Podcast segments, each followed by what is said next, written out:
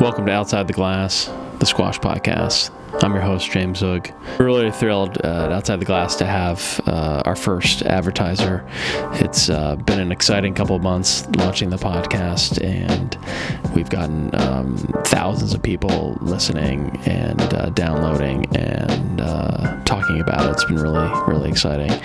So, uh, one of my favorite places on the on the internet to uh, buy squash equipment is squashproshop.com. They carry a great selection of squash equipment from all the top manufacturers at the lowest prices.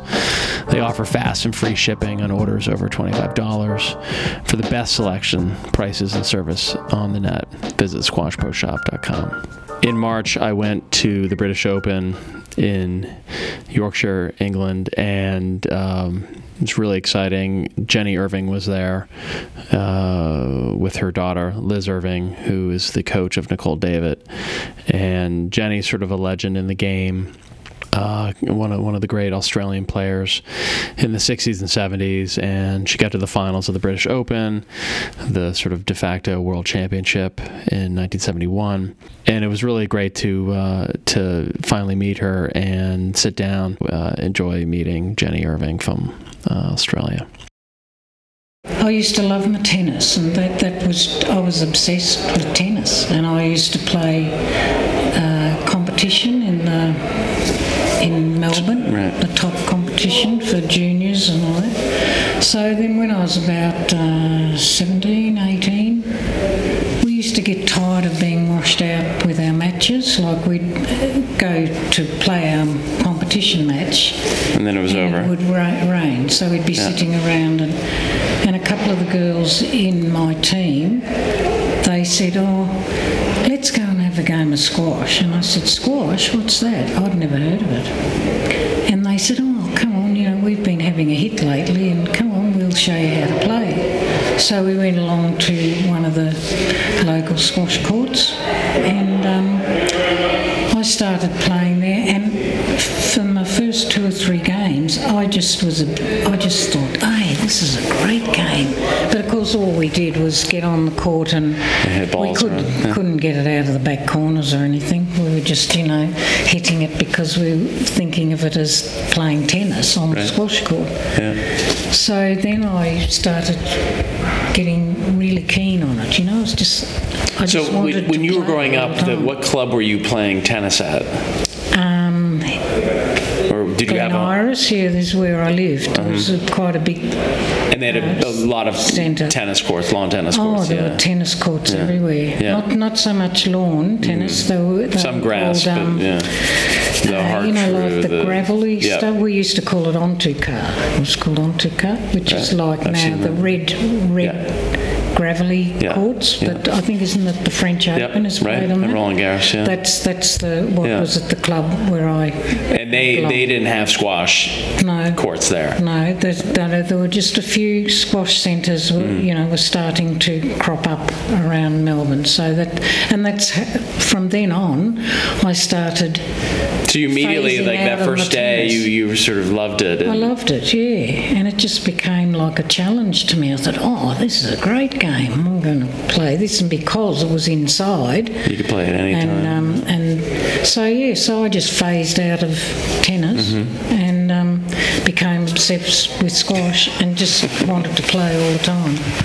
And I, but I was not young then. I was like twenty. But this, this is by the time I was about twenty-one. oh, you were 21. What year? What year was this? Wh- wh- When were you born? Um, I was born thirty-seven, and I started playing In the late 50s. then? 57, 58. Mm-hmm. Yeah, I was about 20, 21. So at that time, tell me about squash in Melbourne. You know, were there two or three places that had courts? Were there 13, 25? Yeah, I just can't remember. There was a centre not far from where I, where not far from where I lived, Mm-hmm. and uh, that's where I used to go with my friends and play. But then there was a lady. Well, you've heard of, well, you know Sarah Fitzgerald. Mm-hmm. Well, her mother was Australian champion just when I was Started. starting to play. And I used to go to the club where she was playing, and I used to sit and watch her play, like for hours, like while she was training. And I was thinking, no, one day I'm going to play like that because she could always get it out of the back corners and all that sort of thing. So I started learning a lot from watching Sarah Fitzgerald's mother play. What was her name? Judy, Judy, Judy, yeah. Fitzgerald. She was Australian champion for a few years, but then she stopped playing and, and had kids and Mm. all that. So that became her life. She was she was married, and so she phased out Mm-hmm. the game. But she was always coaching and all that. And then I just kept Did you have a coach, somebody who yeah, taught you? a little? started to. Um, lessons? I belonged to a club called Borwin where there was a guy called Brian Boys, and he was very good coach at that time. So he took me under his wing, and I used to spend seven days a week there, but not so much because I was work. I had to work. What was what was we your used job? to go at, at night. what were you doing during the day? Um, I started um, at a primary school. I started As a teacher. just at, as a teacher. So you working during the day, and then you, after Yeah. work you'd go. I'd go and play. We'd, play. we'd start, and of course, squash was getting very popular, so you couldn't get a court anyway. So we used to go and train from about, say, nine o'clock at night till maybe 12, 1 o'clock in the morning, and get up and. Yeah, it's so different. You were training at yeah. 11 at night. Yeah, training at night. Be, and then all weekend I'd play. I'd play all day Saturday, all day Sunday. So you just loved it. I loved it, became obsessed with it. And so that was virtually the start of it. And I then Now, were women, you know, accepted, uh, encouraged to play back in the late 50s? yes, Men were and being, yeah. Yeah, women were, were very well accepted and, and encouraged, Encouraged, to play. Yeah. we became, well, there weren't that many nations that played squash, but, Right. but we dominated. Why do you think it is? Because a lot of countries, and you and I were talking yesterday about when you visited the States in 71, why do you think other countries, why was Australia more uh, accepting and encouraging for women? Yes. Why do you think that was in the, in the late sure, Not 50s? sure that I can answer that. I don't know. Was it a cultural thing? Was it a. Well, we're very sporting minded. We're, you know, Australia's sporting nation. And women We're doing other. They were doing other. doing other sports. yeah, uh, maybe by then, right? Maybe more team sports. Like there, were- there was netball, there was hockey, Good, there yeah, was yeah, okay. a lot of the sports that the kids were playing at school and everything. Whereas squash was not played in any schools or anything. Right. Not even later on. It didn't really It's never really come been a. into yeah, schools, right, but um, it was just from like the clubs all started cropping up and people squash courts, and it became a real, real business as well. in, in the for 60s, business. it, it Oh, went 60s. skyrocketing. Yeah. 60s, and of course that's when when um, Heather McKay first came onto the scene. When did you first meet her or hear of her? Well, I was playing for maybe three three years, and then I I was chosen in a what we called a state team because every state hmm. in Australia had a team, and we used to go to the Australian Championships, and then we'd all meet each other in state competition team thing. right. And so, of my first tournament I went to was in 1961. So I'd only been playing two, three years, but but I was training like seven days a week. So I was in the Victorian team, and I was drawn against Heather in the first round of the Australian individual championship, not in the team thing, because I was number four in that team. So I drew her. Had you She- heard her uh, heard of her? Or, Never heard of no? it. She beat me nine love, nine love, nine love. I never got a point because that was in Yeah. Did you get a serve? Did, did, did, did, yeah, you, yeah. you, I got you won, you won, handouts, you won, yeah, you won some serves. I couldn't get to win a point. So I came off the court. I was I was absolutely shattered. I did. I just couldn't get over it. I thought, oh my god, I didn't know someone could be should be like that. You know, because all the other girls I played, I was on a par or we'd have good games and we came, got together. And I, I said, nobody is ever going to beat me like that again. So I went home and I trained even harder. And I used to just train and train. I used to do a lot of running. Not in. I never used to go to the gym. Never been a gym person. I used to run and um, do a lot of skipping and, and of course playing. We used to play, play, play, play. And then the next year, I went to the championships and I met her in the final. So I got to the final. What, So I what happened in the final? Oh, she beat me. But not nine Yes, love, nine love, nine love. Always, I always used to manage to get a few few points, odd ones here and there.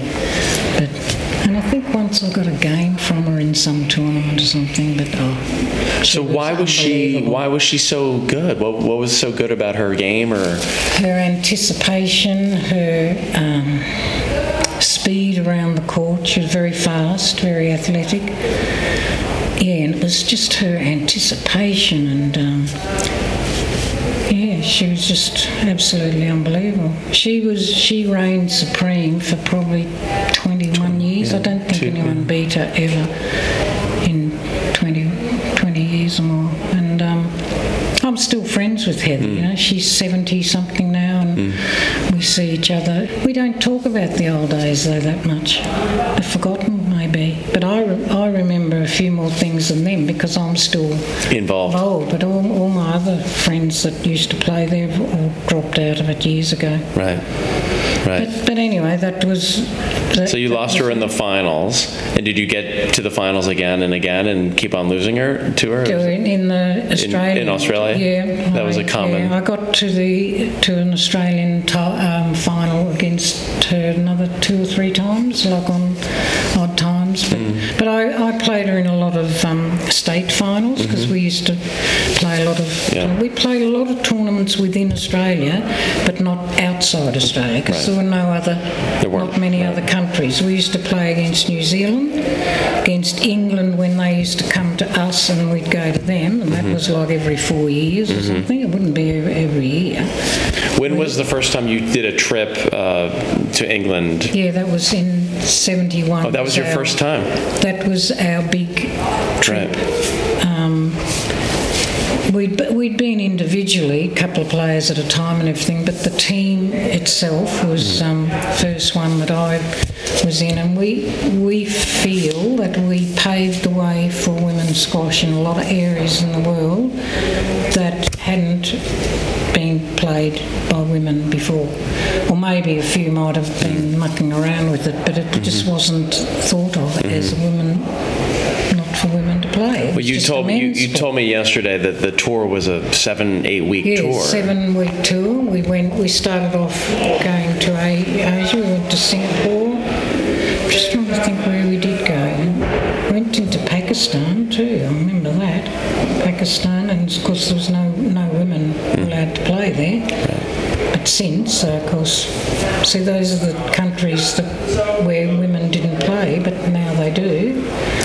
When you were in those countries, did you play against men then? Yeah, just all just Right. all against men. And, they, and of course Heather was our top gun, and the, the men would think that they could beat her, and she'd get off and they'd go, oh. They'd saying we didn't think a woman could be so good, you know. I just didn't think it. I'm trying to think of the other places we went. We spent a lot of time in in around England because we played Test matches against the English team. We Right. won all of them.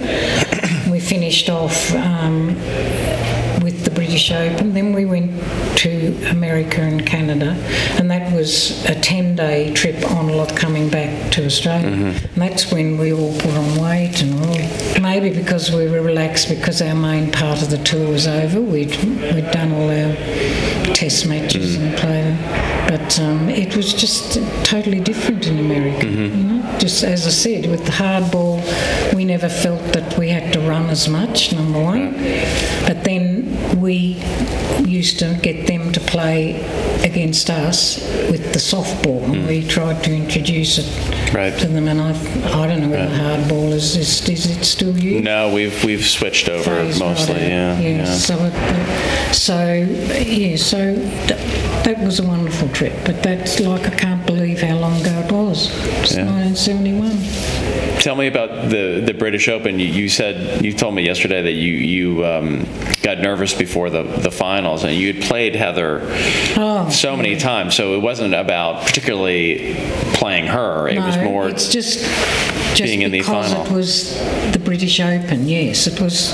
Yeah, it was um, absolutely unbelievable when see all the people in the crowd. Which at, when we played at home or in a in the conventional squash court before the glass backs came in, there'd be like 50 people in the gallery up top looking looking over, and that's all the people that watched you play. Hmm. And it was just seeing those. I think it was a couple of hundred maybe at the Lansdowne Club. It was, and that's all of that. That made me so nervous. All right. Well, it's been great to talk with you.